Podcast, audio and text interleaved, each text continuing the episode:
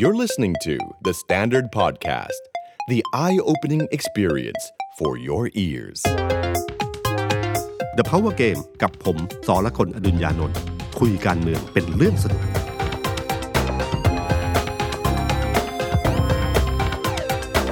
สวัสดีครับ ผมสอละคนอดุญญานนท์สวัสดีครับ ผมออฟพลวุฒิสงสกุล content creator การเมือง The Standard สวัสดีพี่ตุ้มแล้วก็สวัสดีคุณผู้ฟังนะครับ โอ้โหหายไปนานมากเลยครับพี่ตุ้ม สองวีคได้ แล้วก็คุณผู้ฟังเราก็คิดว่าเราปลิวไปแล้วครับ เวลาเจอใครก็ให้บอกว่า เราเพิ่งได้รับการประกันตัวมานะครับก็ก็ขอเรียนท่านผู้ฟังไว้ก่อนเลยนะครับ ว่ารายการมันจะอย่างนี้แหละครับ ถ้ามันมีช่วงไหนที่ที่ไม่น่าสนใจ หรือบรรยากาศการเมืองมันเฉยๆเนี่ยนะอาจจะหยุดพักบ้างนะครับครับหรือติดภาวะอื่น ๆ ประเภทว่าติดวันหยุดติดวันอะไรก็อาจจะหยุดนิดหน่อยนะครับเพราะการเมืองช่วงนี้ก็ ถ้าจะถือว่าเข้มข้นก็ไม่ค่อยเข้มข้นมากเท่าไหร่นะครับ เป็นเรื่องของช่วงเวลาเหมือนกับมีเรื่องเล็ก ๆ น้อยๆเกิดขึ้นแต่ยังไม่ค่อยเข้มข้นมากนักนะครับครับแต่ตอนนี้อะผมว่าเริ่มเข้มข้นแล้ว ใช่ครับ สนามปกลายทวิมที่ผ่านมาเดือดแล้ว ใช่ใช่อืมโอ้โห เปิดชื่อกันมาปุ๊บปั๊บปุ๊บปั๊บใช่เริ่มครัจาบกมีข่าวคุณนรงศักดิ์ผู้ว่าหมูป่า คนกรุงเทพจะรู้จักกันในนามผู้ว่าหมูป่าครับตอนนี้ถ้าเป็นผู้ว่าปทุมแล้วอืมก็มีข่าว ว่าจะมาลงในนามพักพลังประชารัฐ แล้วก็ประชาธิปัตย์เปิดตัวแล้วครับพี่ตุ้มครับ เอ สุชาชวี สุวรรณสวัสดิ์เป็นอืมอดีตอธิการบดีของอ่าเจ้าคุณฐานลาดกระบัง อืม แล้วก็ตอนนี้ก็คุณชาติชาติเนี่ยก็เปิดมานานมากแล้ว ใช่ครับครับ แกจนก็เริ่มไม่มีเดือดกระดุมจะเปิดแล้วล่ะคือเปิดมานานมันยืนรอจนนั่นแล้วนะครับ แต่ที่เป็นทางการคือครับพี่เอใช่ไหมพี่พี่ตุ้ม คุณใช่เอครับวันเยนี้ประชาประชาธิปัตย์เปิดตัวนะฮะครับอย่างเป็นทางการนะฮะครับก็มีพิธีกรรมตอนเช้าที่ให้กรรมการบริหารพรรคเลือกนะครับครับประชุมกรรมการบริหารพรรคแล้วก็เลือกดรเอขึ้นมานะครับครับ พอเลือกเสร็จปั๊บช่วงบ่ายเนี้ครับเอ่อช่วงบ่ายที่ที่เรากำลังอัดอยู่เนี่ยผมคิดว่ามีการเปิดตัวที่สามย่านมิตรทาวน์มั้งครับ แล้วก็รู้สึกใช้แคมเปญว่าเปลี่ยนกรุงเทพเราทำได้นะครับคำว่าเราทำได้เนี่ย มันมาจากกิจสังคมเมื่อสมัยก่อนถ้าจำได้โอ้โห ยาวนานมากนะ สมัยหมอมราชวงศ์คึกฤทธิ์ปราโมชเราทำได้ครับนะครับครับ ยืนยันว่าแบบแสดงความมั่นใจว่าเราเปลี่ยนแปลงได้เราทำได้นะครับ นี่ก็คือแคมเปญของประชาธิปัตย์เนี่ยเอ่อถ้าสังเกตนะครับว่าทำไมประชาธิปัตย์มาเปิดตัวช่วงนี้ครับนะทั้งทั้งที่จริงๆกับดรเอเนี่ยเป็นที่รู้กันในแวดวงการเมืองมาระยะหนึ่งแล้ว ว่ามีการเจรจานะใช่ครับจริงๆ ดรเอนี่เขาก็ไม่ได้ปิดตัวเองมากนะครับ แม้ว่าเจรจาไปใช้ปัด แต่ก็มีพรรคอื่นๆเนี่ยก็ชวนเขาหลายคนอยู่เหมือนกันนะครับ เพราะว่าช่วงที่ผ่านมาเนี่ยต้องยอมรับว่าเอ่อตอนที่เขาเป็นอธิการบดีอยู่เนี่ยครับเวลาเขาทำเพจหรือทำอะไรต่างๆ เนี่ยเราจะเห็นเลยว่ามันมีมันมีสัญญาณทางการเมืองบอกว่าการพรีเซนต์ตัวเองหรือเปิดประชาสัมพันธ์ตัวเองรูปแบบนี้เนี่ยน่าจะนำไปสู่อื่น ๆ ที่มากกว่าการเป็น อธิการบดีเฉยๆนะครับฉะนันทุกคนก็จับสัญญาณอยู่แล้วฉะนันโพลเลือกตั้งผู้ว่ากทมที่ผ่านมา จึงจะมีชื่อดรเออยู่ตลอดเวลานะครับอืมเอ่อพอถึงจังหวะที่เหมาะสมเนี่ยอยู่ดีประชาธิปัตย์ก็เปิดตัวช่วงเวลานี้แสดงว่าเขามองแล้วว่ากำหนดการที่จะเลือกตั้งผู้ว่ากทมอยู่ประมาณไหนเขาถึงปักธงเริ่ม เพราะเวลาการที่วางแผนว่าเอ่อเลือกตั้งผู้ว่ากทมสมมติเดือน มิถุนาก็อีกอย่างหนึ่งเมษาก็ครับอย่างหนึ่งถ้าไปพฤศจิกาปีหน้าก็จะอีกอย่างหนึ่งอืมการวางแผนจะไม่เหมือนกันครับในขณะเดียวกันก็ไม่ควรที่จะเปิดตัว โดยที่ไม่รู้ว่ากำหนดเวลามันเมื่อไหร่ใช่ไหมครับอืมอย่างเช่น คุณชัดชาติเปิดตัวมาเนี่ย เปิดตัวแบบที่ไม่รู้เลยนะครับ ว่าครับจะเลือกตั้งผู้ว่ากทมเมื่อไหร่ครับ แต่ประชาธิปัตย์เป็นพรรคร่วมรัฐบาลนะฮะอืมเขาพอรู้ว่ามันคมีรับเส้นทางว่ามันจะคิดอะไรยังไงบ้าง หรือเขารู้ว่าเขาอาจจะกำหนดเกมอะไรได้บ้างนะครับครับฉะนั้นพอการเปิดตัวมาครั้งเนี้ยทำให้เรารู้เลยว่าเลือกตั้งผู้ว่ากทมนี่ใกล้แล้วนะฮะอืมล่าสุดเอ่อเราอัดรายการกันวันที่สิบสามธันวาคม ครับพลเอกประยุทธ์ก็ให้สัมภาษณ์ว่าไม่เกินกลางปีหน้า การเลือกตั้งกทมจะเกิดขึ้น ใช่ครับ ให้สัมภาษณ์ค่อนข้างชัดเจนที่สุดนะครับเพราะอาจจะเป็นเพราะว่ากระแสเลือกตั้งผู้ว่ากทมมันเกิด มีการเปิดตัวผู้ผู้ว่าหมูป่า มีการเปิดตัวดรเอขึ้นมาเนี่ยครับ นักข่าวก็เริ่มมีประเด็นที่จะถามชัดเจนมากขึ้นนะครับเอ่อพลเอกประยุทธ์ก็ย้ำเลยชัดเจนวันนี้นะครับ ว่าไม่เกินย้ำคำว่าไม่เกินกลางปีเนี่ยครับคือคำว่าถ้าใช้คำว่ากลางปีเฉยๆเนี่ย มันดิ้นได้ ดิ้นได้ถึงกรกฎาสิงหานะครับ เวลาพูดถึงกลางปีเนี่ยแต่เขาพูดแบบนี้คือไม่เกินกลางปีนะอืมเอ่อซึ่งตามข่าวที่ออกมาก็คือว่าทางกกตเนี่ยเขากำหนดวันแล้วเขาดูวันที่เหมาะสมแล้ว คือวันที่สามเมษายนอืม นะฮะสามเมษายนวันอาทิตย์ที่สามเมษายนก่อนสงกรารนิดหนึ่งครับ ซึ่งถ้าดูจากเกมของประชาธิปัตย์ที่เปิดตัววันนี้ก็ค่อนข้างชัดนะครับว่าถ้าแบบนั้นก็คือนี่คือจังหวะเวลาที่เหมาะสมอืมถ้าสมมติสามเมษาจริง ๆ เนี่ย มันมีเวลาประมาณสี่เดือนนะครับมีเวลาประมาณสี่เดือนที่จะเอ่อหาเสียงเลือกตั้ง ก็เป็นจังหวะเวลาที่เหมาะสมที่จะเปิดตัวตอนนี้ มันไม่ช้ำเกินไปครับ ตามการเมืองนี่คือถ้าใครเปิดตัวเร็วเนี่ยมีโอกาสที่จะช้ำมากกว่าใช่ไหมครับ เพราะว่าจะมีสิทธิ์โดนวิพากษ์วิจารณ์หรือใช่ปล่อยข่าวออกมาได้นะฮะฉะนั้นประชาธิปัตย์เนี่ยพอเปิดตัวครั้งเนี้ยก็เลยรู้เลยว่าอ๋อพอมีข่าวอ๋อสามเมษา มีข่าวว่านายกพูดว่าแน่นอนไม่เกินกลางปีหน้าครับสามเมษายนนี้ยังดิ้นได้นะครับ ว่าหมายถึงว่ามหาดไทยอาจจะคิดว่าเอ๊ะมันใกล้สงกรารเกินไปหรือเปล่าหรืออ้างอะไรก็ตามทีเนะครับ แต่ผมเชื่อว่าสะบัดแล้วนี่ไม่น่าจะเกิน ไม่น่าจะเกินพฤษภาคมครับอืมน่าจะมีการเลือกตั้งนะครับสามเมษาไปถึงพฤษภาเนี่ยคือวันที่เดี๋ยวเขาจะปรับตรงทีหนึ่งวันนี้คุณอนุพงศ์ก็ให้สัมภาษณ์นะครับ เป็นครับการที่ปักหลักให้สัมภาษณ์เรื่องนี้อย่างจริงจังอยู่เหมือนกัน แต่ก็จริงจังแบบบอกว่า ก็แล้วแต่รอกกตเสนอมาแล้วมหาไทยพิจารณาอีกทีหนึ่งนักข่าวพยายามถามย้ำว่าจะเสนอเข้าคลมภายในเดือนธันวาคมไหม คุณอนุพงศ์ไม่รับประกันว่าจะเข้าภายในเดือนธันวาคมนี้หรือเปล่า ครับ ถ้าไม่เข้าเนี่ยภายในเดือนธันวาคม ผมเชื่อว่าเรื่องเอ่อการเลือกตั้งน่าจะเกินวันที่สามนะฮะน่าจะเกินวันที่อืมสามออกไป แต่ถ้าเข้าภายในธันวาคมเนี่ย มีโอกาสที่จะได้เลือกตั้งภายในวันที่สามเมษายนตามที่กกตของกทมเสนอไปนะครับ ครับ ครับถ้าเรามองดูอย่างนี้เนี่ย ผมว่าตอนนี้การเมืองมันจะเริ่มสนุกแล้วเพราะสนามมันอยู่ในกทมครับมันไม่เหมือนเลือกตั้งอบจหรืออบตครับที่ที่สนามมันอยู่ในต่างจังหวัด สุดท้ายแล้วกรุงเทพมันคือประเทศไทยครับ สนามข่าว ถ้ามันอยู่ใกล้เราเนี่ยมันจะมีพลังครับเหมือนที่การเมืองก็เคยบอกว่าคนต่างจังหวัดเสียงไม่ค่อยดัง แต่คนกรุงเทพแบบแม้จำนวนน้อยแต่ก็เสียงเสีดัยงงดังครับใช่ครับฉะนันพอเลือกตั้งแบบนี้ขึ้นมาเนี่ย มันก็เป็นการต่อสู้กันละ เหมือนกับการต่อสู้ระหว่างพรรคการเมือง แต่ในมุมหนึ่งเนี่ยมันมีการเมืองใหญ่ที่ซ่อนอยู่ครับอืมเพราะผมเชื่อว่าประชาธิปัตย์เองเนี่ย ถ้านายกพยายามจะพลิ้วที่จะดันเรื่องผู้ว่ากทมออกไปให้ไกลที่สุดเนี่ยเพราะว่าเลือกตั้งผู้ว่ากทมเนี่ย พอเกิดขึ้นมาจะมีการหาเสียงเลือกตั้งใช่คบการหาเสียงเนี่ยมันมีโอกาสที่กระทบกระทั่งรัฐบาลอย่างแน่นอนอืมและเป็นการปราศัยอย่างชอบธรรมนะฮะครับที่จะอัดรัฐบาลเรื่องอะไรก็ได้นะฮะครับ ฉะนั้นถ้าสมมติว่าแบบนี้ขึ้นมาเนี่ย ถ้าเขาพยายามจะดันออกไปไกลเนี่ยผมเชื่อว่าประชาธิปัตย์ไม่ยอม เพราะว่าสิ่งที่สำคัญอย่าลืมนะครับว่าในการเลือกตั้งสนามใหญ่ ซึ่งใครก็รู้ว่าอยู่เวลามันจะอยู่ไม่ไกลจากนี้เท่าไหร่นักเนี่ยนะครับ มันจะมีเรื่องบัตรสองใบขึ้นมา แก้กฎหมายลูกขึ้นมา แล้วก็ภายใต้ความขัดแย้งภายในพรรคพลังประชารัฐที่คงอยู่เนี่ยครับไม่รู้ว่าวันใดวันหนึ่ง จะเกิดอุบัติเหตุทางการเมืองในสภาหรือเปล่า และเกิดการยุบสภาขึ้นหรือเปล่า ถ้ายุบสภาแล้วเลือกตั้งใหญ่ขึ้นมา สนามที่พลังประชารัฐกับประชาธิปัตย์แย่งกันมากก็คือภาคใต้ และก็ในกทมใช่ไหมครับครับถ้าในกทมยังเป็นคุณอัศวินฝันเมือง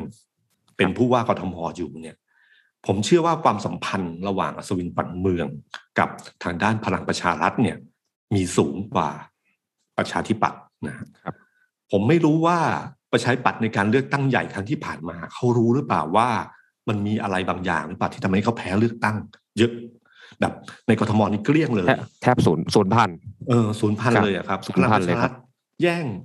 แย่งเสียงในกทมจากประชาธิปัตย์มาได้เยอะด้านหนึ่งอาจจะเป็นยุทธศาสตร์ของคุณพิสิทธิ์ที่อาจจะพลาดตรงที่ว่าเอ่อพอไม่เอาคุณประยุทธ์เนี่ยฐานเสียงของเขาเนี่ยก็เริ่มหวั่นไหว กลัวที่เพื่อไทยจะกลับเข้ามา ก็เลยเลือกเปลี่ยนมาพลังประชารัฐหรือเปล่านะครับ หรือมีกลไกอะไรบางอย่าง ที่ทำให้ประชาธิปัตย์เสียเปรียบพลังประชารัฐหรือไม่นะครับ แต่ที่ดีที่สุดก็คือประชาธิปัตย์เนี่ยถ้าเลือกตั้งผู้ว่ากทมเนี่ยเปลี่ยนเป็นผู้ว่ากทมคนใหม่ ได้เปรียบดีกว่าคุณอัศวินแน่นอน คุณอัศวินอยู่มาห้าปีนะรากลึกพอสมควรนะครับครับอ่าถ้าคือณวันนี้เนี่ย ถ้าคุณอัศวินเนี่ยยังเนื่องจากว่าคุณอัศวินต้องยอมรับว่าคนที่แต่งตั้งท่านมาเนี่ยคือคุณประยุทธ์จันทร์โอชานะครับครับ เป็นนะเอ่อเป็นผู้ว่ากทมที่มาจากการแต่งตั้งนะครับไม่ใช่มาจากการเลือกตั้งฉะนั้นมันก็มีความสัมพันธ์ที่มันมีความสัมพันธ์ยาวนานมาตั้งห้าปีนะครับท่านถ้าสมมติว่าผู้ว่าอัศวินยังเป็นผู้ว่ากทมอยู่แล้วเลือกเลือกตั้งใหญ่เนี่ยผมว่าประชาธิปัตย์คงหวั่นไหวอยู่เหมือนกันนะครับ ที่ดีที่สุดคือควรจะมีเลือกตั้งใหม่ ถ้าดรเอได้เป็นผู้ว่ากทมนั่นแหะคือดีที่สุดโอ้หวานเลยถ้าครับเอ่อถ้าตกลงมาเป็นที่คุณชัดชาติเนี่ย ยังไงก็ตามทีก็ยังดีกว่าคุณอัศวิน เพราะคุณชัดชาติเนี่ยเพิ่งเข้าไปนะครับ รากไม่ลึก รากไม่ลึกหนึ่งสองก็คือว่าผมว่าคุณชัดชาติเองเนี่ยก็มีมีความเอ่อไม่ใช่การเมืองเข้มข้นนะครับ ที่เขาเขาจะไปช่วยพักใดพักหนึ่งอย่างเต็มที่นะครับ แม้ว่าเขาเคยเป็นแคนดิเดตของพรรคเพื่อไทยมาก่อนก็ตามทีนะครับครับฉะนั้นแบบนี้เนี่ยในเชิงประชาธิปัตย์เนี่ยแล้วผมมองก็คือว่าเลือกตั้งตอนเนี้ยต้องเลือกตั้งผู้ว่ากทมก่อนเลือกตั้งใหญ่ให้ได้ะคมันรับก็ไม่สอดสรับนับกับที่ครับ มันครับสอดรับกับที่คุณพนิษฐ์วิกิตเศษออกมาให้สัมภาษณ์ดักคอเลยว่า รัฐบาลจงใจที่จะถ่วงเวลาเลือกตั้ง ผู้ว่ากทมออกไป ไปถึงกลางปีหน้า เพราะว่าตัวเองไม่พร้อมเลยคือให้ข่าวดักมาก่อน ดักมาให้ให้คนตั้งคำถามว่าเฮ้ยเลื่อนไปไหนมเลื่อนจะเลื่อนไกลไปไหน รีบได้แล้ว ครับ ส่วนหนึ่งอาจจะเป็นเพราะอย่างนี้มั้งครับ เพราะว่ามันมีข่าวเรื่องผู้ว่าหมูป่าครับผู้ว่านงศักดิ์เนี่ยตอนเนี้ยเหมือนกับว่า ทางพลังประชารัฐเนี่ยชวนแล้ว แต่ท่านใช้คำว่าขอปรึกษาครอบครัวก่อนสองครับอาทิตย์ใช่ไหมครับครับเอ่อด้านหนึ่งเนี่ยเขาบอกว่าผู้ว่ากับหมูป่าเนี่ยยังมีปัญหาอยู่สองสามเรื่อง เรื่องหนึ่งครับก็คือเรื่องสุขภาพนะฮะเพราะว่าท่านใช่ครับเป็นมะเร็งมาก่อนนะฮะช่วงหนึ่งนะใช่ครับต้องผ่าตัดใหญ่ใช่ครับสุขภาพก็ดูดูร่างกายเห็นชัดเจนนะครับ ไม่เหมือนตอนเป็นผู้ว่าหมูป่าที่เชียงรายนะครับครับเอ่ออันที่สองก็คือเรื่องของทะเบียนบ้านนะครับเขาไม่แน่ใจว่าผู้ว่านรงศักดิ์เนี่ยทะเบียนบ้านอยู่ในกทมหรือเปล่าเพราะถ้าเลือกตั้งผู้ว่ากทมเนี่ยต้องเป็นคนที่มีทะเบียนบ้านอยู่ในกทมเนี่ยประมาณหนึ่งปีนะถ้าสมมุติว่าไม่ใช่ เพราะว่าผู้ว่าหมูป่าเนี่ยบางคนบอกว่าย้ายไปจังหวัดไหนก็ย้ายทะเบียนบ้านไปจังหวัดนั้นนะฮะซึ่งครับเอ่อที่คุณพินิษออกมาพูดเนี่ยอาจจะมีความหมายนี้ก็คือว่าถ้าจะดึงก็คือต้องดึงจากวันนี้ไปอีกหนึ่งปี เพื่อให้ผู้ว่าหมูป่าย้ายทะเบียนบ้านมากทม นะครับครับเอ่อเรื่องนี้จริงไม่จริงไม่แน่ใจนะครับมันเป็นข่าวที่ออกมาหลายกระแสมากนะครับ แต่ผมว่าประเด็นหนึ่งที่น่าสนใจสำหรับผู้ว่าหมูป่าก็คือว่า ผมไม่แน่ใจว่าท่านจะลงหรือสมัครหรือเปล่านะอ่าคิดเหมือนผมเลยครับใช่ไหมครับครับทำไมออฟคิดอย่างนั้นครับผมเพราะว่าตอนตอนหมูป่าเนี่ยออฟไปอยู่กับท่านเป็นเดือน แล้วก็อืมเลยมีโอกาสใกล้ชิดคุยกัน เพราะว่าครับออกมาก็ยังต่อสายคุยกันบ้าง ท่านก็ดูไม่ได้สนใจการเมือง แบบจริงจังมากมายนัก แล้วก็อืมจุดเปลี่ยนสำคัญเลยเรื่องสุขภาพ อืมเคยโทรหาท่านแล้วเฮ้ยท่านป่วยเป็นมะเร็งก็ตกใจเหมือนกัน ครับ แล้วก็สุขภาพถ้าใครดูภาพข่าวตอนนี้ท่านผอมไปเยอะมากใช่ไม่แน่ใจว่าจะไหวไหมเพราะว่าเลือกตั้งผู้ว่ากทมจริงหรือเลือกตั้งอะไรมันเหนื่อยนะครับหาเสียงเป็นหลายเดือนเนี่ยมันสุขภาพค่อนข้างแย่ก็จะไม่ไหวเอา ครอบครัวก็น่าจะเบรกเหมือนกัน แล้วก็งานในกทม ผมว่าหนักกว่างานในจังหวัดต่างๆนะฮะอืมโดยเฉพราะมันมีความเป็นการเมืองอยู่ด้วยนะใช่ครับครับฉะนั้นผมก็ไม่แน่ใจคือผมสังเกตนะครับ เวลาใครจะปฏิเสธเรื่องอะไรในทางการเมืองจะมีสองเหตุผลนะครับ เหตุผลหนึ่งคือเหตุผลเรื่องสุขภาพ เหตุผลที่สองคือเหตุผลเรื่องครอบครัวครับอ่าคือเหตุผลนี้เป็นเหตุผลที่ปลอดภัยมากเลยนะครับ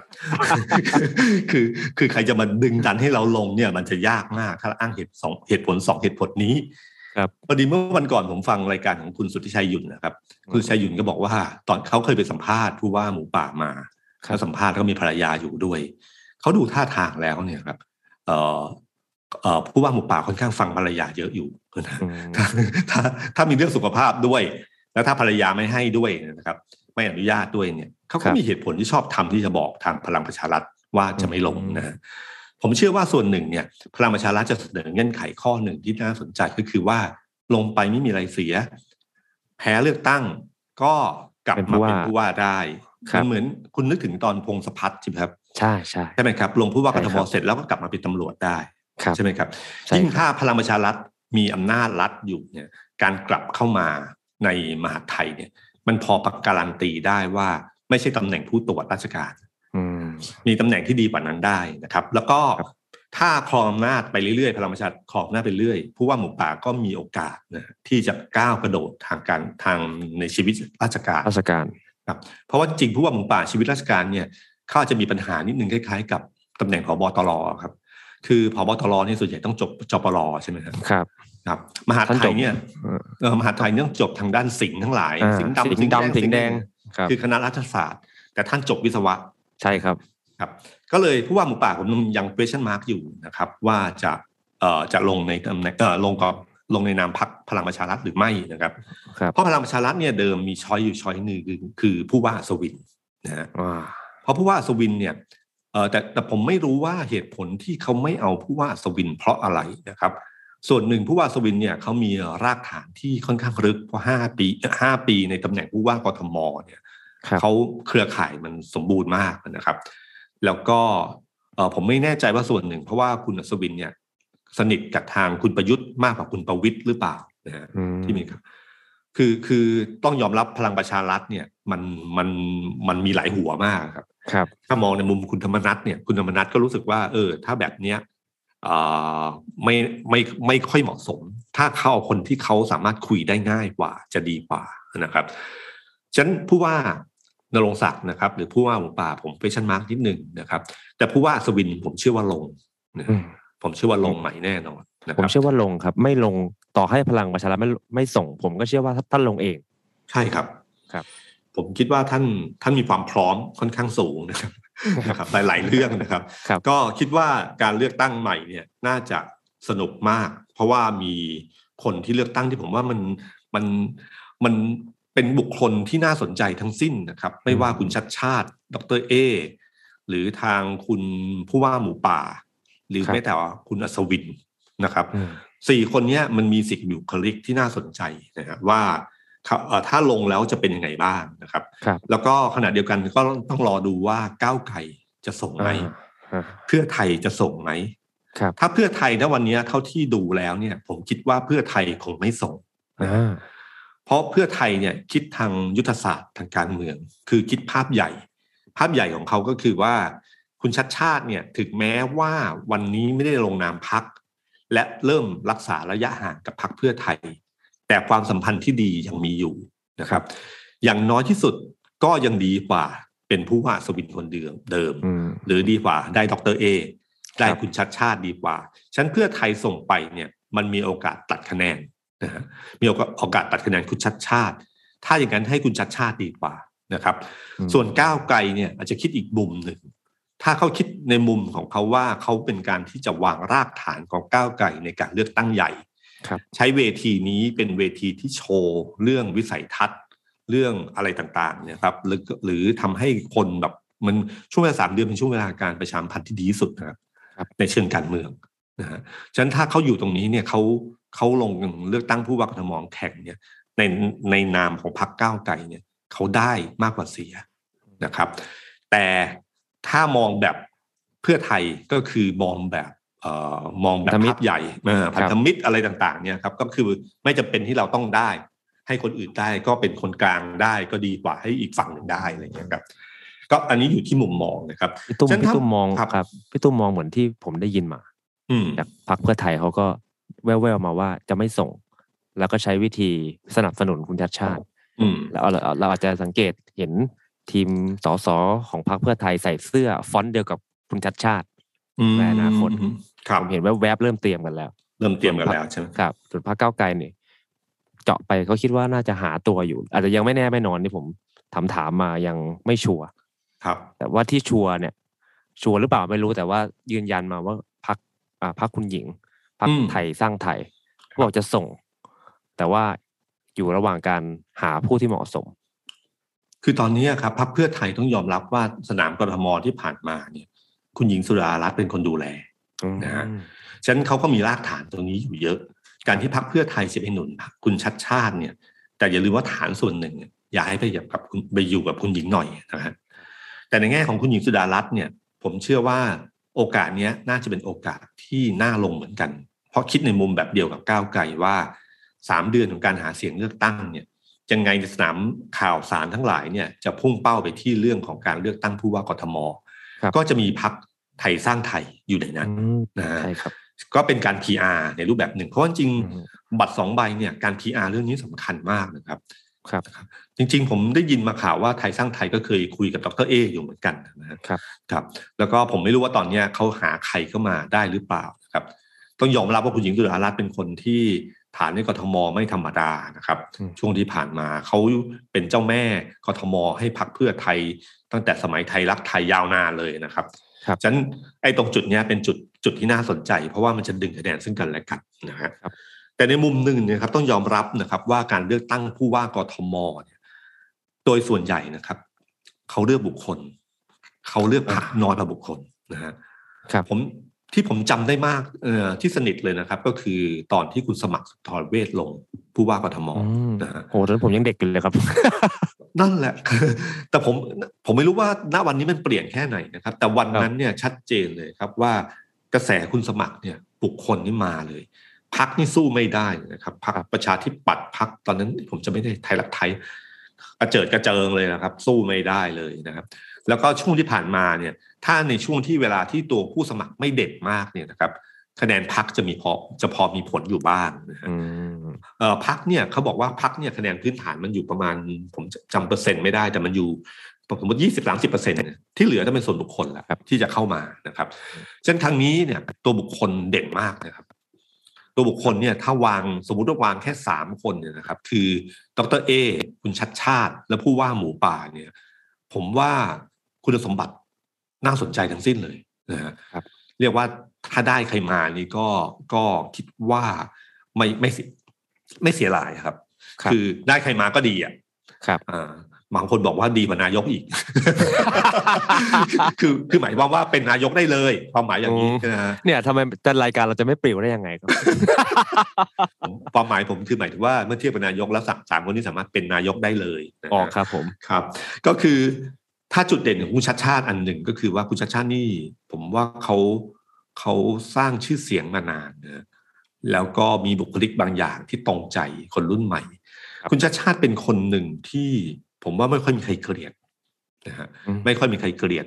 ตอนตอนอยู่พักเพื่อไทย แม้แต่คนที่ไม่ชอบคุณทักษิณหรือไม่ชอบเพื่อไทย ก็ไม่ได้เกลียดคุณชัดชาติ จริงครับ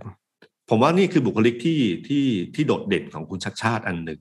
ทำให้อืมฐานทั้งสองฐานเนี่ยมารวมกันได้นะฮะคือฐานของกลุ่มเพื่อไทยหรือฐานเอ่อผู้ใหญ่ต่างๆ เนี่ยก็รับคุณชัชชาติได้อืม ในขณะคนรุ่นใหม่ก็รับคุณชัชชาติได้นะฮะใช่ครับใช่แล้วเขามีบุคลิกบางอย่าง เช่นบุคลิกแข็งแรงที่สุดในปฐพีอะไรอย่างงี้ยเขามีนะฮะ character ในโลกโซเชียลใช่ที่ชัดครับเจน แต่เรื่องแล้วเรื่องความเป็นกลางใช่ครับพี่ตุ้มผมจำได้ว่าตอนวิกฤต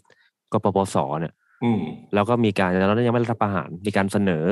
นายกคนกลางอะไรเจ็ดแปดชื่อเนี่ย คุณชัชชาติเป็นหนึ่งในชื่อนายกคนกลางเฉยเลยนะทั้งที่เป็นรัฐมนตรีในรัฐบาลคุณยิ่งลักษณ์นะครับครับมันก็สะท้อนว่า เออ แกมีภาพของความ เป็นที่กลางคมันเยอะเป็นกลางไม่ได้มีใครเกลียดอะไรกันอืมแบบชัดเจน ใช่ครับ แล้วก็คุณชัชชาติเนี่ยเอ่อต้องยอมรับว่าในเชิงความรู้ความสามารถอะไม่น่าจะมีปัญหาอะไรนะฮะครับความรู้นี่ก็โอเคระดับด็อกเตอร์มาเอ่อการมี sense เรื่องตอนช่วงที่เป็นรัฐมนตรีช่วยเนี่ยก็ชัดเจนนะฮะว่าครับเขาโชว์การนำเสนอเรื่องราวต่างๆ แล้วก็มีวิสัยทัศน์ในการแก้ปัญหาในเมือง แล้วก็เป็นคนลุยลงพื้นที่ตอนสมัยรัฐมนตรีก็นั่งรถเมล์ คือถ้าสมัยก่อนตอนแรกๆเป็นรัฐมนตรีช่วยแล้วนั่งรถเมล์มันพูดถึงการสร้างภาพได้ครับ แต่ครับแต่คุณชาติชาตินี่ปฏิบัติตัวแบบนี้ให้เห็นอยู่เป็นประจำนะเดินลุยตากแดดอะไรต่างๆนี่เป็นเรื่องธรรมดาของท่านเลยนะคครัรับบที่ที่จะทำแบบนั้น แล้วลงพื้นที่อย่างละเอียดนะฮะแล้วก็มีเอมพัตตีที่ดีมาก การฟังครับคน การใส่ใจกับคนอะไรเงี้ยนะฮะการสื่อสารคนรุ่นใหม่ คุณจะพูดเรื่องอะไรที่ทันสมัย คุณชาติชาติพูดได้นะครับ เอ่อเรื่องบริหารช่วงที่พักยกทางการเมืองไปพักหนึ่งหลังจากการรับอาหาร ก็ไปเป็นประเอ่อเป็นซีอของคิวเฮาคิวเฮาครับก็เป็นภาคเอกชน ผมเชื่อว่าได้วิชาจากภาคเอกชนช่วงนั้นไม่ไม่น้อยทีเดียวนะครับ เพราะที่ผ่านมาท่านอาจจะมีบุคลิกของความเป็นนักวิชาการครับแต่ไม่ได้มีภาพของนักปฏิบัติเท่าไหร่นะฮะแต่พอลงไปทำงานจริงในภาคเอกชนเนี่ยมันวิธีคิดวิธีการทำงานมันจะอีกแบบหนึ่งฉะนั้นพอเขาได้ตรงนี้เข้ามาเนี่ยมันครบเครื่องสมบูรณ์ทีเดียวนะครับครับ แล้วก็ ตอนเนี้ยผมรู้สึกว่ามีทีมคนรุ่นใหม่ไปช่วยคุณชัดชาติเยอะมากทีเดียวนะฮะใช่ครับนะครับ แล้วก็เป็นทีมรุ่นใหม่ที่น่าสนใจ ผมว่าเดี๋ยวค่อยเปิดวิชั่นหรือวิสัยทัศน์ออกมา หรือนโยบายออกมา ก็จะเห็นนะครับ ส่วนคนที่สองคือดรเอเนี่ยครับดรเอนี่ถ้าดูจากผลงานจากตอนเป็นอธิการบดีนะครับของสจรของเทคโนโลยีลาดกระบังเนี่ยนะครับครับก็ถือว่าดีมากนะครับเขาสามารถตอนช่วงถ้าเราจำได้เรื่องเงิน เอ่อเงินที่หายไปพันกว่าล้านเนี่ยอ๋อครับอ่านะครับช่วงนั้นเนี่ยนะครับ กลับมากู้แล้วก็กลายเป็นภาพลักษณ์ที่ที่ดีมากนะครับ แล้วก็เอ่อทางมหาลัยค่อนข้างค่อนข้างได้รับการกล่าวขวัญถึงค่อนข้างเยอะนะครับ ช่วงเวลาเป็นช่วงเวลาที่มีบทบาทเยอะ แล้วก็มีคลิปที่ออกมาพูดเรื่องความเปลี่ยนแปลงของโลกอะไรต่างๆเนี่ยนะครับก็เป็นคลิปที่ได้รับความนิยมสูงทีเดียว เหมือนกับเป็นผู้ที่ได้ชัดเจน ความรู้ความสามารถอะคงไม่แพ้คุณชัดชาติอยู่แล้วนะครับ เขาเป็นคนหนึ่งเป็นวิศวกรวิศวกรที่เก่งมากในเรื่องของการขุดอุโมงค์อะไรต่างๆเนี่ยได้ผมได้ยินว่าเหมือนกับประมาณท็อป 10 ของโลกอะไรประมาณเนี้ยนะครับอืมเก่งมากเรื่องนี้นะครับ แล้วก็ด้วยเขาบริหารงานก็มีผลงานบริหารในเชิงของมหาลัยของอะไรอยู่นะครับ แล้วก็เอ่อบุคลิกภาพ ผมว่าจุดเด่นอันหนึ่งที่ไม่ใช่ในทางการเมืองแต่มันเป็นเรื่องของมนุษย์ธรรมดา คือเรื่องหน้าตานะฮะอืมคือไม่ ไม่โชว์แต่มันเห็นนะครับมันก็มีบุคลิกบางอย่างที่มันอ่า ที่อาจจะได้อะไรบางอย่างขึ้นมานะครับเอ่ออย่าลืมนะครับว่าประชาธิปัตย์ได้ตรงนี้มาเยอะนะครับ ตั้งแต่คุณอภิสิทธิ์คุณอภิรักษ์นะฮะหล่อน้อยหล่อเล็กอะไรอย่างเงี้ยนะรคอบเล็กแวรอใหญ่ครับครับ แล้วก็มาถึงดรเออะไรเงี้ยครัก็บน่าจะพอใช้ได้อยู่ทีเดียวนะครับ แล้วก็เอ่อการจับกลุ่มคนรุ่นใหม่ของเขา เขาก็เป็นคนที่สื่อสารกับคนรุ่นใหม่ได้ดีพอสมควรนะฮะ แล้วก็แต่เพียงว่าช่วงที่ผ่านมาอาจจะเป็นการรับรู้ในวงแคบ ประชาธิปัตย์อาจจะช่วยตีเรื่องนี้ให้มันขยายวงมากขึ้นได้นะฮะครับแล้วก็ประชาธิปัตย์เองต้องยอมรับว่าฐานเอ่อคนนิยมพรรคประชาธิปัตย์ในกทมเองก็ก็มีเยอะทีเดียวนะครับครับผู้ว่ากทมที่ผ่านมานี่ประชาธิปัตย์กินมาโดยตลอดนะครับใช่ครับนะครับคุณอภิรักษ์คุณสุขุมพันธ์เลยนะครับ แล้วก็เอ่อล่าสุดที่มีปัญหาพอหลังจากการรัฐประหารเนี่ยคุณสุขุมพันธ์โดนปลด แล้วก็เป็นครับคุณอัศวินมาแทนใช่ไหมครับครับ แต่อย่าลืมว่าการเลือกตั้งผู้ว่ากทมเนี่ยพอเขาใช้ฐานเก่าของเอ่อของความนิยมในพรรคเก่าๆเนี่ยเดิมเนี่ยดั้งเดิมเนี่ยครับประชาธิปัตย์มีฐานตรงนี้ค่อนข้างเยอะ บวกกับดรเอก็เลยน่าสนใจขึ้นมานะครับครับครับคือตอนเอ่อในฐานของคนรุ่นรุ่นใหญ่ทั้งหลายที่นิยมประชาธิปัตย์อยู่แล้วประชาธิปัตย์ส่งใครมาก็คงจะลงอันนั้นนะครับดครัรบเอก็ไม่มี ไม่มีจุดบกพร่องอะไรที่จะไม่ลงให้นะครับอืมแต่ขณะเดียวเขาก็กินคนรุ่นใหม่ในระดับหนึ่งนะครับครับเอ่อส่วนผู้ว่าหมูป่านะครับ ผู้ว่าหมูป่าเนี่ยเอ่อชื่อเสียงในระดับกว้างเนี่ยเป็นที่รู้จักเยอะกว่าดรเอนะครัฮะบมันกว้างกว่าเยอะนะครับฝีมือความสามารถมีฝีมือแต่เป็นเป็นผลงานในระดับของตอนเป็นข้าราชการใช่ต้องคยรัอบมรับเป็นข้าราชการที่เก่งมากคนหนึ่ง เก่งครับแต่แต่พอมาอยู่ในในส่วนของที่จะมาสมัครผู้ว่ากทมเนี่ยมันจะตีเรื่องนี้ขึ้นมาได้อย่างไรบ้างนะครับอืมแล้วก็เอ่ออาจจะเป็นเรื่องของวัยด้วยหรือเปล่า ที่ทำให้ทั้งที่เขาวัยผมว่าน่าจะใกล้ๆกับคุณชัดชาตินะแต่คุณชัดชาติดูดูหนุ่มกว่าดูแข็งแรงดูครับหนุ่มเข้ากับคนรุ่นใหม่ได้ครับมากกว่านะครับครับ ซึ่งผมก็ไม่รู้ว่าเอ่อทางถ้าผู้ว่าหมูป่าลงจริงเนี่ยนะครับผู้ชื่อเสียงเดิมที่มีอยู่อำนาจรัฐที่มีอยู่ แล้วก็บวกกับฐานเก่าของพลังประชารัฐที่นิยมเอ่อพลเอกประยุทธ์เนี่ยนะครับ ก็อาจจะเป็นฐานกลุ่มหนึ่งที่ที่ได้คะแนนไม่น้อยทีเดียวนะครับอืมส่วนคุณอัศวินเนี่ยนะครับ คุณอัศวินนี่ก็แน่นอนสุดครับ ก็คือเป็นผลงาน5ปีที่ผ่านมาฉะนั้นลงระดับเขตระดับพื้นที่ต่างๆ พื้นที่เอ่อที่เป็นชาวบ้านอะไรต่างๆ เนี่ย ผมไม่รู้ว่าเขาที่ผ่านมาเขาได้สร้างผลงานอะไรพวกพวกนี้เยอะแค่ไหนนะครับ ถ้าเขาสร้างรากตรงนี้ลึกเนี่ยเขาจะมีฐานอยู่กลุ่มหนึ่ง นะครับอืมแล้วก็อย่าลืมว่า5ปีในกทมต้องมีอะไรบ้างอะนะครับผมนะครับ ฟังแล้วแบบอยากจะเลือกพรุ่งนี้เลยครับ แต่แต่คุณอัศวินนี่ถ้าลงก็อาจจะตัด เอ่อคุณอัศวินพลังประชารัฐประชาธิปัตย์เนี่ยตัดกันอีกนิดนึงมีโอกาสจะตัดกันเองนะครับครับฉะนั้นถ้าก้าวไกลไม่ส่งเนี่ยนะครับ ไม่ส่งใครมาแข่งกับคุณชัดชาติเนี่ย มันมีโอกาสมากเลยที่คุณชัดชาติเนี่ย จะได้ฐานกลุ่มใหญ่มากนะครับ เพราะว่าโพลที่ออกมานี่คุณชัดชาติเป็นแชมป์ตลอดเลยแชมป์ตลอดใช่คครัรับบไม่ว่าจะสำนักไหนมหาลัยไหนก็แชมป์ตลอด แล้วก็อยู่ในระยะที่ห่างด้วยนะครับ ชนะครัคบนอื่นห่างด้วย ถ้าโพลเป็นจริงเนี่ยเพียงแค่ว่าตอนนี้ถ้าผมจำไม่ผิดผิดล่าสุดเนี่ยโพลคุณชัดชาติไปถึงสามสิบกว่าเกือบสี่สิบอะซึ่งเยอะมากนะครับเยอะมากหมายถึงว่าสมมติได้สี่สิบเนี่ยอีกหกสิบนี่คือแบ่งกันนะครับ แบ่งกันที่เหลือ ซึ่งแบ่งกันยังไงปั๊บ ในสามมันก็ไม่คเยถึงใช่ครับ ไม่มีใครได้เกิน40แน่นอนเลยนะครับ นี่คือโอกาสของชัดชาติ แต่การเมืองมันเพียงแค่เริ่มต้นนะครับอืมพอเรื่องหาเสียงเลือกตั้งเนี่ย ไม่ต้องห่วงเลยนะครับ ใช่ครับ คุณชัดชาติสิ่งแรกหนึ่งที่ต้องโดนแน่ๆก็คือการผูกโยงกับคุณทักษิณนะฮะอ่าแล้วก็จะสร้างกระแสของเรื่องของตอนสมัยคุณสุสุขุมพันธ์นะครับ ไม่เลือกเราเขามาแน่ประมาณนั้นนะครับ ครับ ซึ่งตรงนี้คุณชาติชาติโดนแน่นอนนะถ่ายถ่ายถ่ายถ่ายล่วงหน้าเลยโดนเรื่องนี้แน่นอนนะคครัรับบอ่าแล้วก็เอ่อถ้าถ้าเป็นอย่างนี้นะครับก็คือว่าหลังจากนี้ไปพอหาเสียงเลือกตั้งนโยบายออกมา การเดินรณรงค์หาเสียง ถ้าเลือกตั้งภายในเมษาพฤษภาเนี่ยนะครับ มันก็เป็นโอกาสที่ผมว่าคุณชัดชาติจะมีโอกาสเหนือกว่าใคร เพราะว่าเขาสร้างคะแนนมานานสามสี่เดือนเนี่ย อาจจะไม่พอสำหรับการเริ่มต้นใหม่ของคนสมัครผู้ว่ากทมนะฉะนั้นบางทีอาจจะไม่ได้เลือกตั้งเมษานะฮะ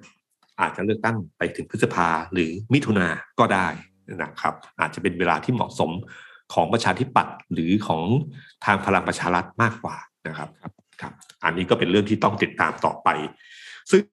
ทางที่เวลาตอนนี้ต้องยอมรับว่าความขัดแย้งในการในสนามเลือกตั้งเนี่ย ผู้ว่ากทมครั้งนี้เนี่ยเนื่องจากพอดีประชาธิปัตย์กับพลังประชารัฐเนี่ยนะครับฐานเสียงมันใกล้กัน โอกาสการเบียดหรือปะทะกันเนี่ยจะมีค่อนข้างสูงนะครับในขณะเดียวกันเนี่ย ตอนเนี้ยมันมีปะทะกันอยู่ซึ่งปะทะมุมอื่นด้วยปะทะภายในมันพอมีกันอยู่บ้างอยู่นะเรื่องประกันราคาข้าวเรื่องอะไรต่างๆที่มีคุณสมสันติพร้อมพัดเริ่มมาพูดเรื่องอะไรเงี้ยนะครับ ครับ ก็มีอยู่บ้าง แต่ ที่หนักที่สุดก็คือเลือกตั้งซ่อมที่จะเกิดขึ้นใช่ครับ เพราะว่าฐานศาลท่านตัดสินให้ห้าแกนนำกปปสที่ถูกโทษจำคุกหมดหมดสภาพกลายเป็นสสคราวนี้ในห้าท่านเนี่ยมีสสที่เป็นสสเขตสุดสองท่าน ก็คือคุณชุมพลจนรสัยสสชุมพรแล้วก็คุณถาวรเซนเนียมสสสงขาก็เลยต้องเลือกตั้งซ่อมประชาธิปัตย์ทั้งคู่ผมใช้ปัดหมดครับ ก็เลยต้องเลือกตั้งซ่อมกันสองจังหวัดสองเขตมันมาพร้อมกับพัทลุงหรือเปล่าพัทลุงที่ของภูมิใจไทยที่เสียบบัตรกันใช่ไหมครับพร้อมพัทลุงด้วยครับ ถ้าเลือกตั้งพร้อมกันเนี่ยสามสนามก็คือภาคใต้ทั้งหมดนะครับประชาธิปัตย์เนี่ยเคยเป็นแชมป์ภาคใต้มายาวนานเจอพลังประชารัฐตี เจอภูมิใจไทยตีเมื่อครั้งที่แล้วนะครับ หัวแบะอยู่เหมือนกันนะครับ ตีเมืองขึ้นครับ ก็เช่นการเลือกตั้งที่ชุมพรกับสงขลานี่แหละครับ อยู่ที่ว่าพลังประชารัฐจะส่งหรือเปล่า นะฮะถ้าส่งไปชนกับประชาธิปัตย์นะฮะก็หมายถึงว่าความเข้มข้นมันเกิดแน่นอน เพราะว่าสนามที่เกิดขึ้นในกทมเนี่ยมันสู้กันมันจะสู้กันแบบกทมครับแต่ภาคใต้มันสู้กันแบบภาคใต้นะครับ มันจะเข้มข้นมากกว่านะครับ เบียดกันมากกว่าใช้อะไรต่างๆ มากกว่า แล้วประชาธิปัตย์ไม่น่าจะยอมให้ตีฐานภาคใต้อีกครั้งหนึ่งนะครับฉะนั้นเพราะถ้าตีครั้งนี้พังนะครับ มันจะมีผลต่อการเลือกตั้งใหญ่มากนะประเด็นของมันก็คือว่าพลังประชารัฐจะส่งหรือเปล่า ถ้าดูจากคุณธรรมนัฐที่เดินสายเปิดตัวคนต่างๆ ที่จะลงสมัครเลือกตั้งใหญ่นะฮะในของสงขาหรืออะไรก็ตามทีเนี่ยครับ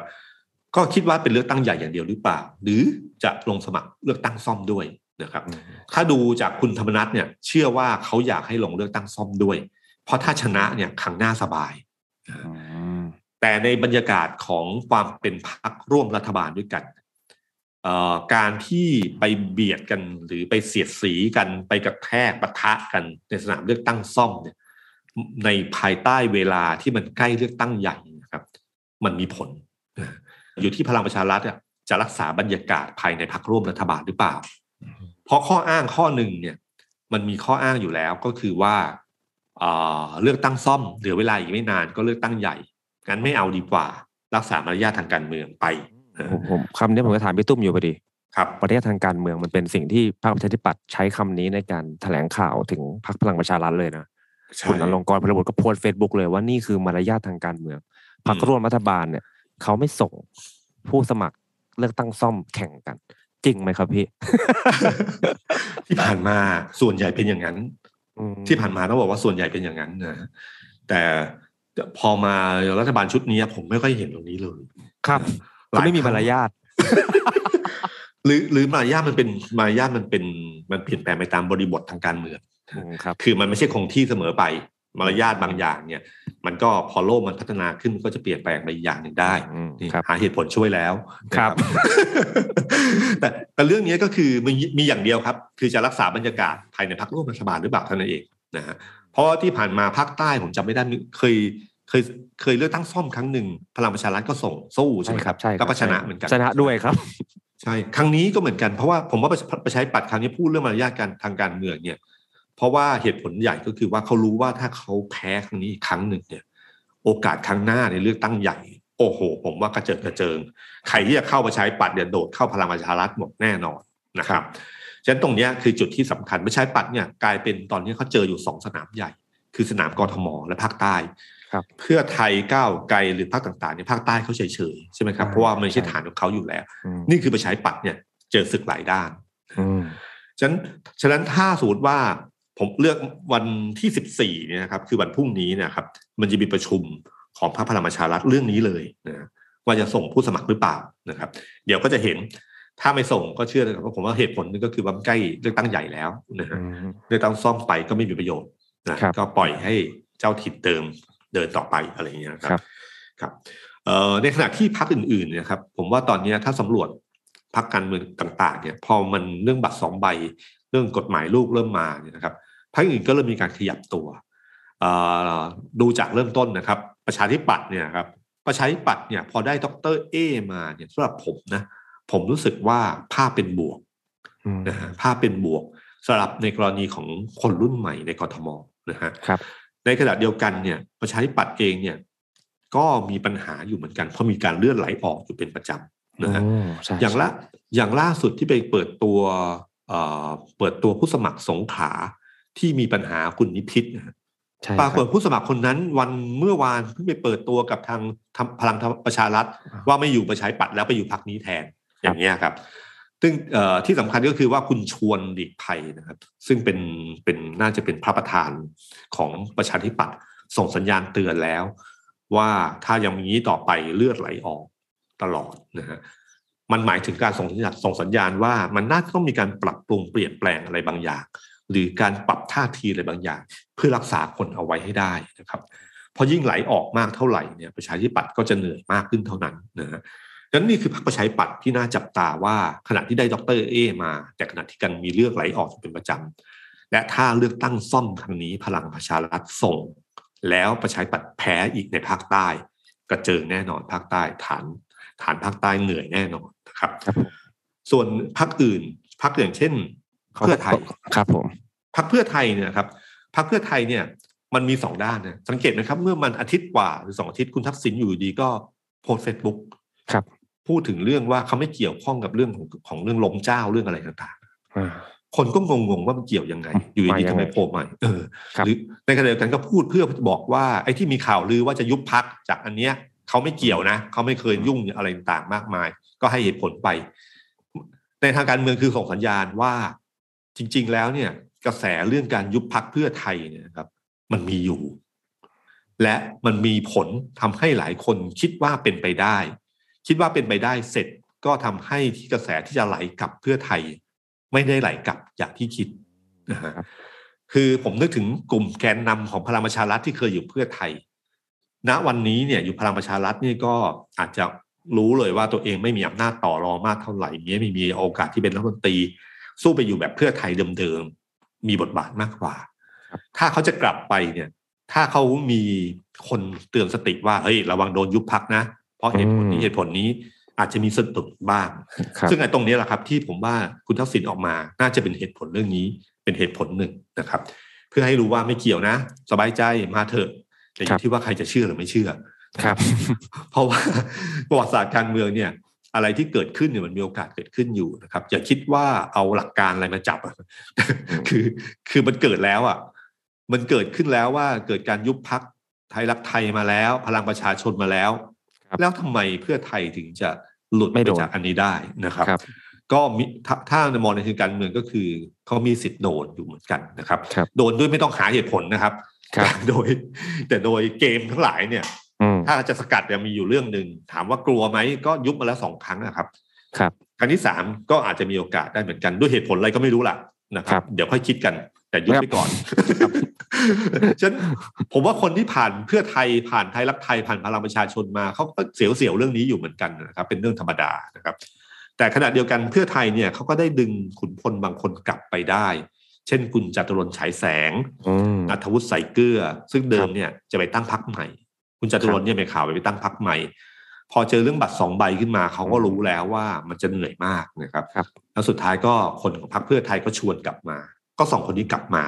ซึ่งถามว่ามีพลังไหมมีนะครับนี่ครับนะครับ คุณจตุรนต้องยอมรับว่าเป็นนักการเมืองรุ่นเก่ายาวนานระดับที่เป็น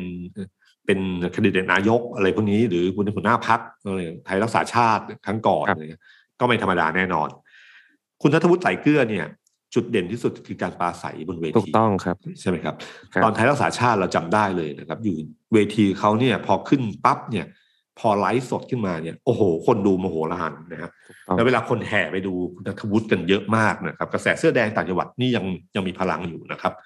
เมื่อเลือกตั้งครั้งที่แล้วนะครับฉันเลือกตั้งครั้งหน้า ถ้าได้คุณนัทวุฒิมาอย่างน้อยเวทีสนุกแน่ เวทีปราศัยไปที่ไหนรับรองไม่ต้องห่วงนะครับซึ่งอันนี้เป็นอาวุธที่สำคัญมากในวันเลือกตั้งนะครับฉันพอได้สองคนนี้มาเนี่ยก็น่าจะมีผลอยู่พอสมควรนะครับ แต่ขณะเดียวกันก็มีข่าวเรื่องของคุณพงเทพใช่ไหมฮะคุณพงเทพลาออก ซึ่งลาออกครั้งนี้เนี่ย เป็นการลาออกที่น่าจับตาอยู่เหมือนกันเพราะว่าลาออกจากพักเลย ซึ่งการยุติบทบาททางการเมืองโดยเป็นสมาชิกพักยังทำได้อยู่ แต่คุณพงเทพเลือกการลาออกเลยนะครับ ผมไม่รู้ว่ามีในยะทางการเมืองอะไรบ้างหรือเปล่านะครับนี่คือภาพพักของพักเพื่อไทยนะครับ ส่วนพักใหม่ของคุณอุตมะที่มันมีข่าวมาเนี่ยครับ ก็น่าจับตาอยู่ว่าเอ่อว่าจะออกมาในรูปแบบไหนครับ เพราะว่าเท่าที่ดูจากถ้าดูจากเกมการเมืองบรรยากาศการเลือกตั้งการเมืองด้วยสภาพเดิมๆที่เป็นอยู่ในปัจจุบันเนี่ย การที่เข้ามาโดยที่ที่ไม่มีสสเก่าอยู่เลยนะครับ เสน่ห์ของทางคุณอุตมะคุณสนธิรัตน์เนี่ยก็ไม่ได้มีเสน่ห์มากขนาดนั้น ที่จะดึงดูดสสหรือสามารถที่จะทำนโยบายอะไรบางอย่างที่ทำให้พรรคมีความจุดโดดเด่นได้ การหาจุดขายของพรรคนี้ก็น่าจะน่าน่าจะยากอยู่พอสมควรนะครับยกเว้นเขาไปทำรูปแบบอื่นที่สามารถดึงคนเข้ามาได้อย่างคุณนิพิษเข้ามาอย่างใครเข้ามา แล้วรวมๆกันแล้วมันมันมีพลังเกิดขึ้นมา อันนี้ก็ต้องจับตากันต่อไปว่าเป็นยังไง ส่วนไทยสร้างไทยของคุณหญิงสุดารัตน์เนี่ยจะต้องยอมรับว่าคุณคุณหญิงสุดารัตน์นี่เป็นคนที่ขยันมาก โอ้โห ล่าสุดเขาเปิดแคมเปญคาราวานเจ็ดสิบเจ็ดจังหวัดทัวนกขมิ้นแล้วเมื่อวานไปนอนค้างบ้านชาวบ้านครับที่นั่นคือการค้างแบบเนี้ยคุณทักษิณเคยทำมาตอนไทยรักไทยนะฮะคุณสุดารัตน์ไปแล้วคุณสุดารัตน์เนี่ยต้องยอมรับว่า ทุกวันเนี่ยออกลงพื้นที่ตลอดนะครับ ปล่อยเวลายาวๆเนี่ย น่ากลัวนะครับ เพราะว่าลงพื้นที่อย่างทียิบเลยนะมันมีบุคลิกอันหนึ่งที่ผมว่าเหนือกว่าพักเพื่อไทยหลายเอ่อเรื่องหนึ่งก็คือเรื่องความขยันการขยันใครเป็นนักข่าวตามคุณหญิงน่าจะรู้ดีนะจะเหนื่อยเหนื่อยมาก เหนื่อยมากโอ้เป็นเป็นเป็นความขยันที่ต้องเคารพเลยว่าเออขยันจริง ๆ นะครับ แต่ก็ในเชิงการเมืองก็ต้องดูต่อไปครับ ว่าเขาจะมีจุดอะไรที่จะสร้างความจดจำ หรือจุดขายนะฮะที่ในทางการเมืองในที่พอเลือกตั้งใหญ่จะแผ่วงกว้างได้ สนามกทมน่าจับตาว่าเขาจะลงมาเพื่อสร้างแบรนด์หรือเปล่านะครับครับ ส่วนพักกล้าก็ก็เดินไปอย่างพักกล้ากับไปช้าๆนะครับกล้าแบบช้าๆนะครับส่วนภูมิใจไทยก็เหมือนเดิมครับ ก็หมัดหมัดหนักมวยหมัดหนักเลือกเป็นเป้าเป็นจุดๆแล้วก็ยิงหมัดชัดเจนนะครับครับ นั่นคือภาพของการเมืองทั้งหมดที่เกิดขึ้นนะครับ แต่ภาพที่คนจับตามองที่สุดก็คือพรรคพลังพลังประชารัฐนะฮะพลังประชารัฐเนี่ยนะครับ ภาพที่เกิดขึ้นในเชิงการเมืองในช่วงของอาทิตย์ที่ผ่านมา คือภาพระหว่างสามปอครับเห็นภาพที่กระนุงกระนิงต้องต้องยอมรับนะครับว่าจริง ๆ แล้วเนี่ยภาพของที่เกิดขึ้นนะครับพลเอกประยุทธ์เนี่ย ค่อนข้างเอาใจนะผมว่าเอาใจบิ๊กป้อมนะครับครับ มันเป็นความสัมพันธ์ที่ผมใช้คำว่าความสัมพันธ์ภาคบังคับอะเริ่มคือผมว่าระดับนี้กันแล้วอะรู้กันอยู่ว่าถ้าแยกจากกันเมื่อไหร่ตายหมู่ครับ ตายหมู่ คือไม่มีทางเลยนะครับ ถ้าแยกกันเมื่อไหร่ตายหมู่แน่นอนฉะนั้นมันต้องอยู่ด้วยกันนะครับ ฉะนั้นพลเอกประวิตยออกมาให้สัมภาษณ์ที่บอกว่ามีแต่ความตายเท่านั้นที่จะพลากความสัมพันธ์ระหว่างสามปอออกจากกันได้อะไรอย่างนี้นะก็เป็นคำมั่นต่อพูดแบบนี้ประมาณสองสามครั้ง ซึ่งทำให้ว่าสามคนนี้ยังอยู่ด้วยกันนะแต่อยู่ด้วยกันแบบไหนอยู่ด้วยกันแบบไหน อย่างที่ผมเคยบอกครับว่า ถ้าบอกว่า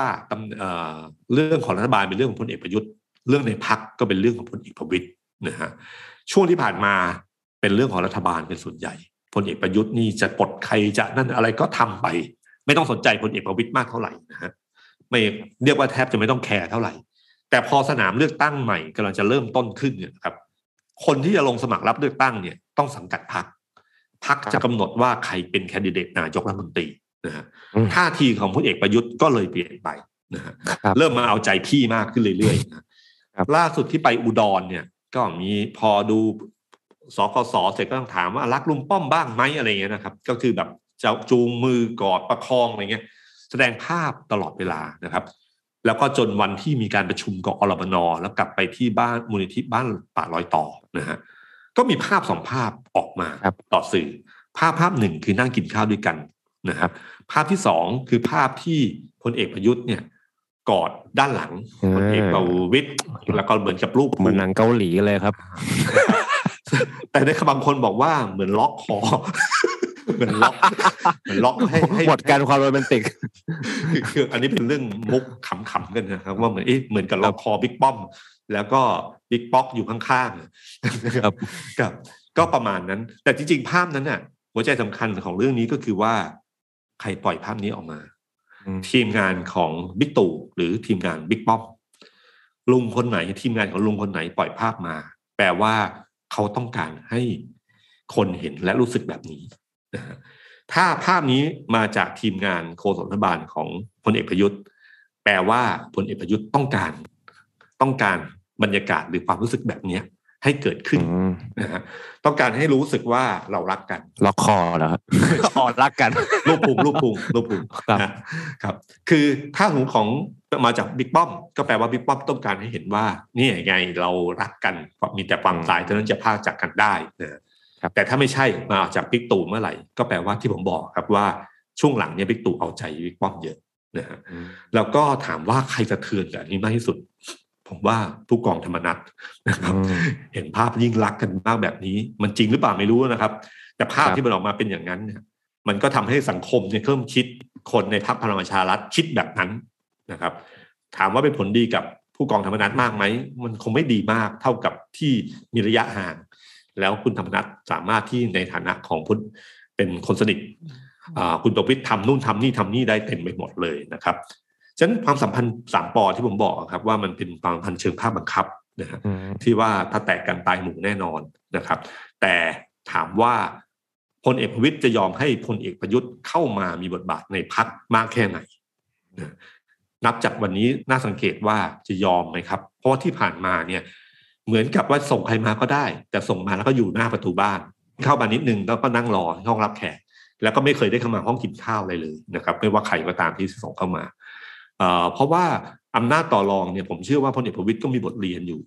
อืมท่านก็มีประสบการณ์ชีวิตสูงมากนะครับ ท่านก็รู้แล้วว่า ถ้าท่านไม่มีอำนาจต่อรองเลย ท่านก็จะโดนแบบที่ผ่านมา คือแทบจะไม่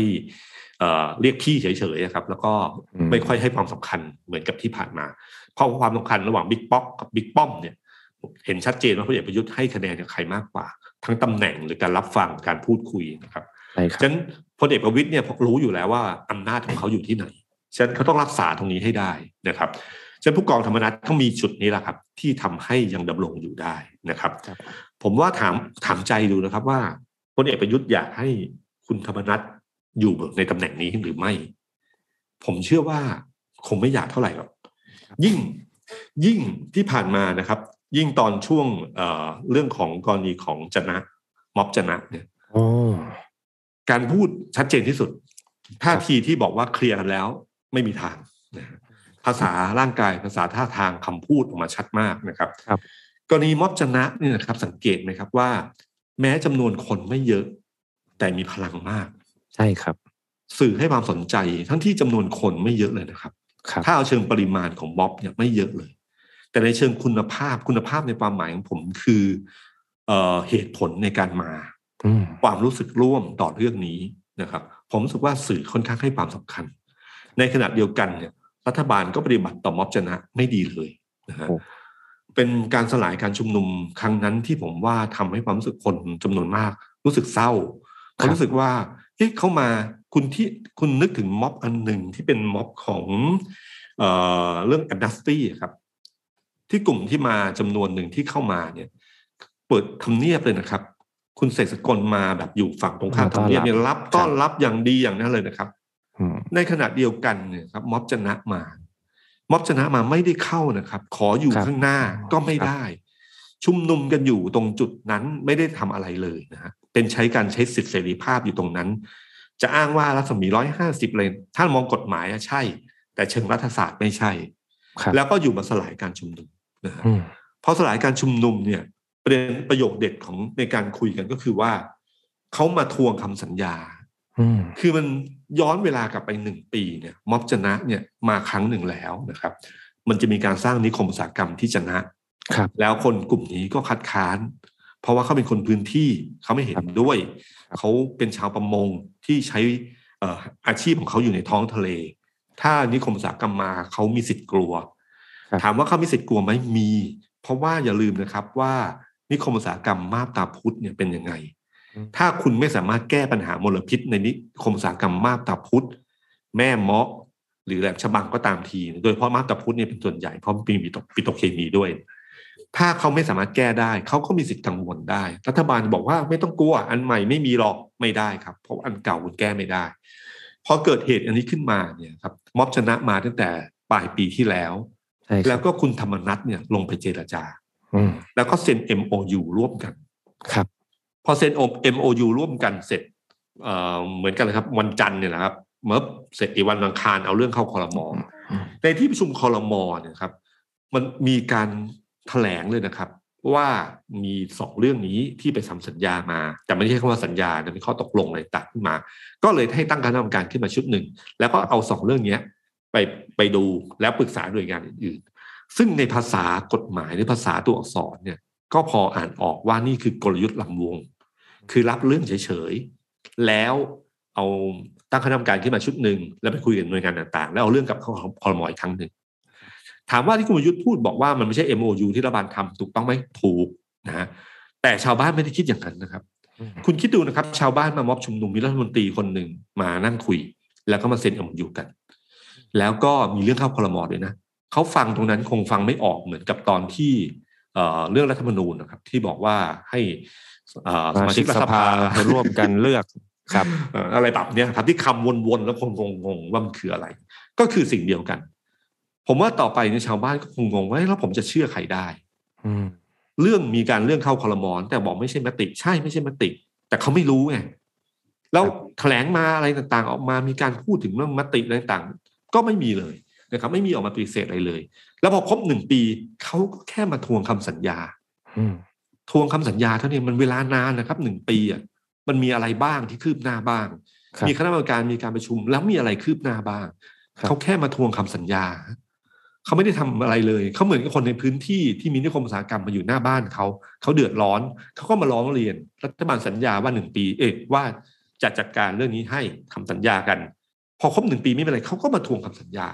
มีคนจำนวนไม่มากเลยนะครับ แล้วสุดท้ายก็ตำรวจก็สลายการชุมนุม แม้จะไม่ใช่สลายด้วยความรุนแรงแบบตีใช้แก๊สน้ำตาใช้อะไรต่างๆแต่การใช้คอฝอเข้าไปโหแต่ละคนผู้เฒ่าผู้แก่ทั้งนั้นเลย ถ้าเราเห็นภาพนะครับ แล้วก็สุดท้ายแล้วก็อุ้มขึ้นไปอืมอุ้มขึ้นรถไป ความรู้สึกร่วมตรงนี้ข่าวมันก็เลยเกิด คนก็เริ่มรู้สึกว่าเฮ้ยทำไมทำอย่างนี้ ยิ่งมีภาพเปรียบเทียบอะ ภาพเปรียบเทียบว่าเป็นม็อบหนุนรัฐบาลเมื่อไหร่เป็นแบบนี้เมื่อไหร่ที่ตรงกับใจรัฐบาลเมื่อไหร่ได้รับการต้อนรับที่ดี แต่คนมาทวงถามคำสัญญา เป็นคนที่เดือดร้อนแท้จริง กับได้รับการต้อนรับแบบนี้ ประโยคที่สำคัญก็คือที่ผู้สื่อข่าวถามพลเอกประยุทธ์ว่า MOU หรือข้อตกลงทำร่วมกันปีที่ผ่านมามีความเป็นไปได้แค่ไหนเออลุงตู่ย้อนถามผู้สื่อข่าวว่าใครตกลงล่ะ พอผู้สื่อข่าวตอบว่าพลร้อยเอกธรรมนัฐพรมเผ่าเขาก็บอกว่าแล้ว ประยุทธ์ก็ตอบว่าอ้าวแล้วผมไปตกลงหรือเปล่าคลมตกลงหรือยังก็ยัง โอ้โห ผมว่าด้านหนึ่งเนี่ยในมีมุมเรื่องของการเมืองภายในพักนะฮะมันแสดงให้เห็นชัดเจนว่าท่าทีแบบเนี้ยคือท่าทีที่บอกว่าคุยกันดี ๆ มาแล้วเนี่ย เคลียร์กันแล้วไม่จริงอืมค้างคาในใจอยู่แน่นอนนะฮะแล้วก็อันที่สองก็คือว่ามันกลายเป็นว่าทุกครั้งการเจรจาเนี่ย ฟังไม่ได้เลยนะครับ ต่อไปจะไม่มีใครยอมเจรจาใครรับปาก เขาจะไม่เชื่อถือ ต้องคุณประยุทธ์มาเท่านั้นนะฮะใช่เพราะแม้แต่พลเอกประยุทธ์มาพลเอกประยุทธ์อาจจะบอกว่าผมมาตกลงแต่คอรมอเขาไม่เห็นด้วยก็ได้อืมคือกลายเป็นว่าเรื่องทุกอย่างมันต้องกลับเข้าไปสู่ส่วนกลาง ในมติคอรมอมันไม่มีอำนาจตัดสินใจในช่วงเวลานั้นเลย ในในการเจรจาได้เลย ใครเจรจาไม่มีอำนาจตัดสินใจนะครับฉะนั้นต่อไปเนี่ยคอยดูแล้วกันมีม็อบมีอะไรเกิดขึ้นมา แล้วต้องมีการเจรจาความน่าเชื่อถือแล้วมันจะต่ำลงทันทีนะครับอืมนั้นผมว่าเรื่องจนะเนี่ย เรื่องจนะเนี่ย ผมว่า พอมันเกิดเหตุนี้ขึ้นมาเนี่ยความรู้สึกของประชาชนมันตอนหลังเนี่ยนะครับท่าทีพลเอกประยุทธ์หลายอย่างเนี่ย มันมีผลลบทางการเมืองค่อนข้างเยอะ อย่างที่ท่านพูดถึงเรื่องของความเท่าเทียมอะครับที่บอกคนรวยขึ้น ขึ้นทางทางด่ด่ววนนทางด่วนครับคนไม่มีเงินก็คนไม่มีเงินวิ่งก็ข้างล่างน่าให้วิ่งข้างล่างนี่คือความครับเท่าเทียมในความหมายท่าน ซึ่งพอพูดอย่างนี้ปั๊บเฮ้ยเรางงเลยนะเพราะนี่คือหลักคิดของความเท่าเทียมของผู้นำประเทศนะ ถ้าผู้นำประเทศคิดอย่างนี้ก็หมายความว่าที่ผ่านมาทั้งหมดเนี่ยนะท่านเดินตามความเท่าเทียมในความหมายของท่าน คือคนครวยขอให้มีเงินก็ทำอะไรก็ได้ คือสามารถได้ความเร่งด่วนทางด่วนต่างๆ สามารถไม่ว่าทางด่วนทางถนนหรือทางด่วนทางธุรกิจ มีเงินสามารถทำอะไรก็ได้เลยคนจนก็คือที่ต้องใช้พื้นฐานไป ถ้าท่านคิดแบบนี้คือว่าคือความเท่าเทียม ผมว่าหลักคิดเนี้ยมันมีผลกระทบมากต่อความรู้สึกของคน เช่นเดียวกับกรณีจนะ กรณีจนะเนี่ยมันเพียงแค่การรับฟังเขาอะแค่รับฟังประชาชนนิดเดียวเองนะครับ ผมว่าความรู้สึกมันจะดีขึ้นนะฮะอย่าไปคิดว่าเพราะเป็นคุณธรรมนัฐแต่ขอให้คิดว่านี่เป็นความเดือดร้อนประชาชนฉะนั้นวันนี้ผมว่าผมพลเอกประยุทธ์เนี่ยคงได้รับสัญญาณเรื่องเนี้ยค่อนข้างเยอะทำให้ท่าทีของวันนี้เปลี่ยนไป เมื่อวานก็ส่งอยู่ดีก็เปลี่ยนคณะกรรมการนะครับ จากชุดใช่ครับคุณประวิตยมาเป็นคุณสุพัฒน์พงศ์ใช่ไหมคครัรับบเป็นรองนายกรัฐมนตรีพลังงาน เข้าไปเจรจา เรียกเชิญทางกลุ่มจนะมา แล้วก็ไปเจรจากัน แล้ววันนี้ก็มีการเจรจาอีกแล้วพลเอกประยุทธ์ก็พูดเลยว่าวันนี้ว่าเรื่องเนี้ยม็อบที่มาสนับสนุนทั้งหลายไม่ต้องมานะเรื่องทั้งหมดเนี่ยคุยเสร็จแล้วเดี๋ยวจะเข้าคอรมอพรุ่งนี้ ถามว่าเข้าคอรมอพรุ่งนี้ มันมีความน่าเชื่อถือแค่ไหนในความรู้สึกของคน เอ่อแต่สิ่งสำคัญที่สุดไม่ใช่เรื่องจะนะแต่มันเป็นความรู้สึกของว่าพลเอกประยุทธ์เนี่ยคิดยังไงกับความเดือดร้อนของประชาชน คิดยังไงกับการม็อบที่เกิดขึ้น มองทุกอย่างเป็นการเมืองหมดเลยตำรวจแถลงพลเอกประยุทธ์แถลงตอนสลายม็อบก็คือบอกว่ามันมีข่าวว่าจะมีกลุ่มชุมนุมกลุ่มกลุ่มอื่นเข้ามาอีกนะแล้วก็มีแบบกลุ่มก็จะตามแบบเดิมครับ จะมีความเคลื่อนไหวมีความรุนแรงต่างๆเนี่ยปุ๊บก็เลยสลายการชุมนุม ถ้าคิดแบบนั้นนะครับการแก้ปัญหามันจะไม่เกิดนะมันวิธีการแก้ปัญหา ถ้าคิดว่าประชาชนเดือดร้อน ถ้าคนที่มาจากการเลือกตั้งแท้จริง อยู่ในระบอบประชาธิปไตยแท้จริงเนี่ยก็ต้องรับฟังเสียงของประชาชน ฟังแล้วจะแก้ปัญหาได้แค่ไหนก็คุยกัน ไม่ใช่การใช้อำนาจทุกอย่างการสลายตลอดเวลา ผมชอบคำพูดคำหนึ่งของเพื่อนผมที่เขียนใน Facebook เรื่องจนะครับเขาตกท้ายบอกว่า คุณขังทะเลไว้ไม่ได้ ทะเลในความหมายของเขา มันคือทะเลคือเสียงของธรรมชาติ ทะเลคือเสียงของความเปลี่ยนแปลง คุณปิดกั้นมันไม่ได้ วันใดวันหนึ่งมันต้องเกิดขึ้น สวัสดีครับ สวัสดีครับ The Standard Podcast เปิดหู เปิดตา เปิดใจ เปิดโลก